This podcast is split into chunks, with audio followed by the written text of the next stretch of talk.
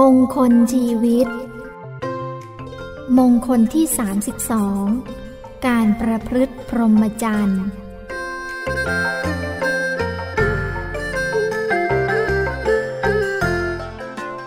พรามจริยันจะ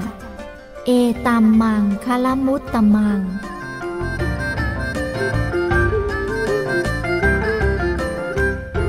ความประพฤติที่ประเสริฐ ประพฤติอย่างพรหมหรือความประพฤติของพรหมชื่อว่าพรหมจรรย์ธรรมที่เรียกว่าพรหมจรรย์ธรรมที่เรียกว่าพรหมจรรย์นี้ ในปรมัตถโชติกา อัตถกถาขุทกะนิกาย ขุทกะปาฐะแสดงไว้สี่ประการคือ 1. เมถุนวิรัตได้แก่ การงดเว้นเมถุน หรือธรรมของคนคู่ ก็ชื่อว่า ประพฤติพรหมจรรย์ 2. สมณธรรม ได้แก่ การปฏิบัติธรรมของสมณะ คือการเจริญกรรมฐาน 3. ศาสนา ได้แก่ การศึกษาคำสอนของพระพุทธเจ้า ดังที่ตรัสว่า ดูก่อนมารตราบใดที่พรหมจรรย์นี้ยังไม่แพร่หลาย เราก็จักยังไม่บรินิพานตราบนั้น 4. อริยมรรคได้แก่ การเจริญมรรคมีสัมมาทิฏฐิเป็นต้น การประพฤติพรหมจรรย์ในที่นี้ ท่านหมายเอาเมถุนวิรัตสมณธรรม และศาสนา ยกเว้นอริยมรรคเพราะจัดไว้ในมงคลข้างหน้า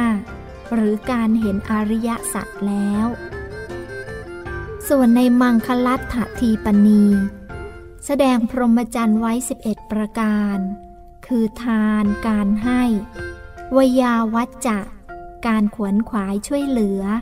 และศีลห้าเป็นต้น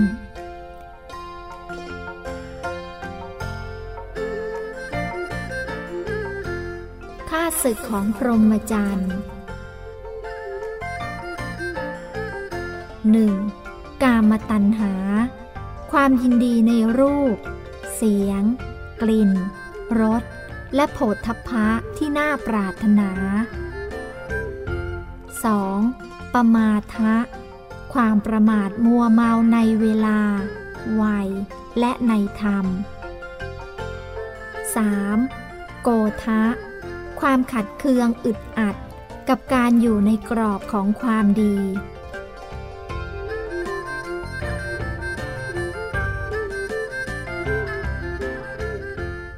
การประพฤติพรหมจรรย์จัดเป็นมงคลเพราะ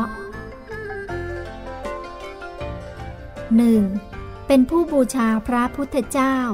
ด้วยปฏิบัติบูชา 2. จักเป็นผู้ตรัสรู้ได้ง่าย 3. จิตใจเป็นอิสระ มีความสุขอันปราศจากกาม 4. ไม่เศร้าหมองเพราะกามเป็นเหตุ